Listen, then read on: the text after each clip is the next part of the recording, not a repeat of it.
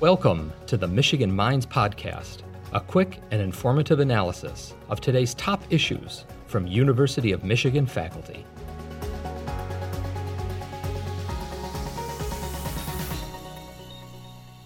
I'm a sexual assault nurse examiner. Uh, I also have training as being a mental health nurse. And what I noticed in my clinical work uh, is often the lack of emphasis on the healing and recovery process for survivors. Um, I think a lot of media attention gets played to the actual violent encounters themselves. Uh, and I really wanted to learn more about what healing looks like for survivors and how can we make our environments um, more receptive to helping survivors heal uh, after these experiences. And so uh, I've involved myself in research that looks at healing and recovery from a variety of angles. Um, the work that I think I'm most proud of uh, is some domestic work that I do. When I was a PhD student at University of Michigan, uh, I decided to do a study that was really aiming to explore not only survivors' healing journeys and what they've experienced, but also what their day to day feels and looks like. Uh, so, the work that I did, we started by just interviewing folks and trying to just figure out who they are and what they've experienced in their life, both highs and lows. Um, we asked them different questions like how it feels to be in their body, um, who are the support people uh, for them in their life. Um, we also asked them about feelings and symptoms that they might be having, um, what's relevant to today, and also some things that they have overcome. Uh, and then after we interviewed them to get a better sense of who they were and their survivor experience, uh, we had them use their personal phones or cameras and go out into their world and take photographs of both healing moments in their life as well as darker moments. And so this really provided the opportunity to really get a glimpse into what a day in the life of a survivor might look and feel like. Uh, and so by having those photographs and having the interview data that we had, um, we were able to do a lot with it uh, and really amplify what healing might look like um, for people as they navigate their journey. Uh, I also do a little bit of international work, and so another really interesting perspective is how healing looks culturally uh, and how violence manifests culturally, uh, and trying to really understand those perspectives um, that maybe aren't as Western um, that usually get the media attention. So being able to balance with uh, what's happening in America, but also what's happening internationally has been really a, a great experience. So unfortunately, sexual assault is often a hidden issue. Uh, we might hear about it in the media, but I think a lot of folks don't recognize that a lot of survivors interact with them daily in their own lives. Um, there's also a lot of stigma and myths surrounding survivorship thinking that uh, sexual assault looks a certain way or survivors look and act a certain way. And so I really think it's important for us to be educated about the realities of sexual violence uh, and how our actions and the way we speak about the subject really matters to survivors in their recovery. So there's two main misconceptions that I notice. And one I, I have already mentioned, but I think the biggest one, or one of the biggest ones, is that sexual assault happens to a certain type of person or sexual assault looks a certain way. Uh, so we know that sexual assault can happen to anyone. We know it disproportionately affects women and as well as folks who are trans, gender queer, and non binary, um, but it also can happen to men too. And so I think broadening our idea of who can experience sexual violence uh, is something that's really important. I think uh, people also struggle uh, when they often have these experiences. What sort of counts as sexual assault? Um, and if it doesn't look like things that they see on TV or they hear in the media, um, is it worth seeking help for? Is it worth reporting? And so we know that sexual assault is beyond physical force. Uh, there's also pe- power disparities, age differences that can contribute to sexual violence, intimidation, or incapacitation for alcohol or other substances. And so I just think it's important for us to recognize that sexual assault looks different for a lot of people and these stereotypes that we have can really be harmful uh, for people trying to come forward. Uh, the other thing that I think is important that there's many misconceptions about is reporting. Um, so I think the main myths that I recognize when I hear it in the media and just in general dialogue are that false reports happen all the time. Uh, when we know that false reports, while they are incredibly serious, are also incredibly rare. Um, and so there's um, this sort of catchphrase that I've heard being thrown around. And I looked in the data to really figure out if this is true. But from what we know, it really does sound true that men are actually, and usually, unfortunately, it is men who are throwing some of these terms around, thinking that they're going to be falsely accused. And we know that men are probably actually more likely to experience sexual violence themselves than to actually be falsely accused of it. And so I think it's really important to keep that in perspective that it's not a women's issue, uh, it's a human issue. This issue of sexual violence has been an issue for probably as long as humans have existed. Um, and it has been getting more attention, which has been great. Um, there's obviously a lot of tension within the movement um, for a lot of different reasons. Um, but there are a couple things that I think we are starting to look at and view right uh, and start to move in, in, a direction that I think is positive. Um, so, one thing that I notice is that sexual violence is now viewed more as a continuum than as a very black and white thing. And what I mean by that is not that sexual violence is, is is right or wrong. But what, what I mean is that there's a range of acts from harassment to sexual assault or rape that are still considered valid. Um, and our laws are starting to now reflect that. And I think that that is a major change. I think we're starting to recognize that these forced stranger rape is not the only type of sexual violence that's occurring, and we're trying to build our laws around that. I also think we're starting to recognize that justice for sexual violence survivors might look different. Um, and so there are some brainstorming to think about what are alternatives to reporting that can still help survivors find justice, uh, which I also think is important. Um, I also think that we are starting to recognize now and discuss more these structural norms that reinforce violence. So things like victim blaming, um, sort of having this stereotype of what a perpetrator looks like. And, you know, now we're starting to recognize that perpetrators can really be anyone, unfortunately. And so just because someone seems like a quote unquote nice guy or nice person, um, they still are, could be a perpetrator. And I think expanding our idea of what that looks like has been important. And also just that violence has been normalized in our society and this um, inherent sexism, racism that our society has had for an extremely long time. Um, I think that that has been normalized. And now we think we're starting to call that out, which is really important. And building off of that, the final thing that I think people are talking about, um, but there's still a lot of tension and we have a long way to go, is that sexual violence is connected to all forms of oppression. And so, like I said, sexism, homophobia, racism, um, they're all overlapping uh, and they're all co occurring.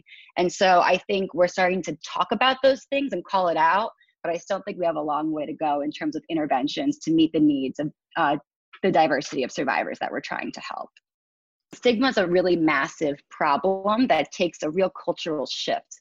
Uh, and so I think the only thing that we can control are our own mindsets and our own actions. So the first step that I think is important to talk about is the need to pr- promote survivor autonomy. And especially if someone you love has experienced sexual violence, it can be really frustrating. And it might be really difficult for you to recognize why they might have an issue reporting or why they might have fears reporting. And so I think it's important to say up front that we need to allow survivors to make their own decisions. But our job, what we can do to help, is to provide resources so they can make informed decisions. Uh, and like I said before, justice looks different for everyone. Uh, and so, really putting that in the forefront of our minds when we're trying to help the folks in our lives that experience these things. Uh, I also think we can do some of our own personal reflections when we're thinking about sexual assault. And when you see a headline or something in the media, I would challenge you to notice your immediate reaction that you have to headlines. And so often I think we can tell a lot about our biases and our preconceived notions by our immediate reaction to what we see. Uh, and so if you notice that your instant reaction is not to believe the headline, even though you haven't even read the story yet, it might be worth some self reflection on what are my potential biases and why might those exist. Uh, and I think finally, we can just call out folks who are perpetuating these misconceptions and myths um, very vocally online or in our social circles. It's really difficult to do, uh, but you never know who could be in the room with you, hearing those things and being affected by those things. So, one of the passions of mine, I, I love research, uh, and a lot of my research is based around storytelling uh, and creative uh, mediums. And so that has been really fun uh, for me to do. But what I'm really passionate about is bringing the research and what I learn uh, to communities that can really apply it and use it right away. And so I've done a couple things in my work and tried to prioritize that research dissemination piece. So for example, at University of Michigan last year, uh, I did a healing exhibit uh, featuring survivor stories, photographs, um, and that was really well attended. I was really uh, honored and surprised at the diversity of folks that were there. There were parents with their high school kids, there were college students, there were boys, girls, uh, all sorts of different people that were there attending. And so that was really exciting because I think we need to hear the voices of a diversity of people when we're trying to understand what healing looks like because it can be so individual.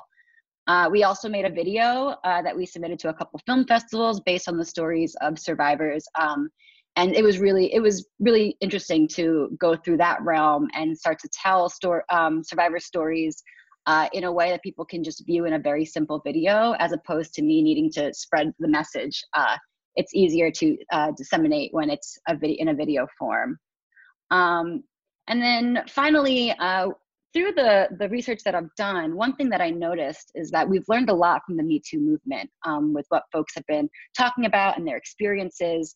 Um, but I noticed that a lot of people were actually engaging in research because it was an anonymous space where they can tell their story and then therefore help others. And so I wanted to create a space where survivors could anonymously tell their stories and build our understanding of what the survivor experience is like um, while not needing to connect any of this to their identity if they're not ready. So I started a nonprofit with some friends uh, called Our Wave, where survivors can anonymously tell their stories online. And we're slowly building some uh, interactive components where there can be some mutual support amongst survivors, referring to resources, and ultimately using their stories as data uh, to really leverage it to create change. My takeaway is sort of threefold, but they're all pretty interconnected. So, the first thing that I think is important is that one, survivors are everywhere. Uh, you, if you don't think you know a survivor in your life, odds are you probably do and just don't recognize it. So, uh, it's really important that we are aware of that when we speak about these issues openly.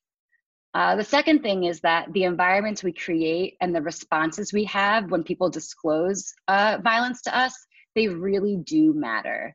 Uh, and so it's really up to us to create that environment that's supportive of people's healing and also that prevents violence. And it takes a group effort. And finally, um, I think it's really important to note that sexual violence is incredibly devastating, but healing is possible. Uh, and I think for a lot of survivors out there, it's really common to get to a place where you feel really stuck and it feels like there's really nowhere to turn and that there might be a no way out. Um, but I've seen many people who've been incredibly stuck um, get better and make a lot of progress. And so I really want to emphasize that it might feel really difficult and setbacks may occur, but it is possible. We know through research that the first person a survivor tells about their experience has an incredible impact on their healing. Uh, and it can stick with them for a very long time. So if you are uh, put in a position where someone discloses violence to you, your response is really important. And so I just want to give a quick plug. Uh, the Sexual Assault Prevention and Awareness Center does fantastic uh, lectures on responding to disclosures. And through working with them, I picked up this uh, little thing from them to really briefly teach about how to disp- respond to disclosures. Um, but the first step is to listen. So, sort of listen first, speak second. Um, make sure you believe the survivor or tell them that you do because often even if you believe them and if you don't actually say the words they might not recognize that you really are taking this seriously. Uh, and then ultimately support them in any way they can. The easiest question to ask is how can i be helpful? Try to let them make their own decisions and ultimately refer them to the resources that you know. So being knowledgeable of resources locally and maybe even nationally can be really helpful and second, I think it's important for us to be vigilant bystanders. If you really feel like something's wrong and you are in a situation where you think something doesn't feel right, I would listen to your gut. Uh, and if you're unsure about a situation, there is uh, the RAINN hotline, and they're always providing fantastic um, advice and thoughts um, when situations don't feel right. So that's 800 656 HOPE and so I think if that's a number you are haven't heard of before, it's worth uh, trying to put into your memory because you really can uh, do a lot with that organization. I just really want to directly address the survivors who might be listening um, and also potentially the, the folks that are trying to support survivors. Uh, and for the survivors listening, I just want to say you matter, your stories matter, and your healing matters. And it can be really difficult when you try to compare your experience to other people and things that you see on the news. But the experience that you had and the feelings that you're feeling are valid. Uh, and the healing process can be difficult, but you don't need to go through it alone.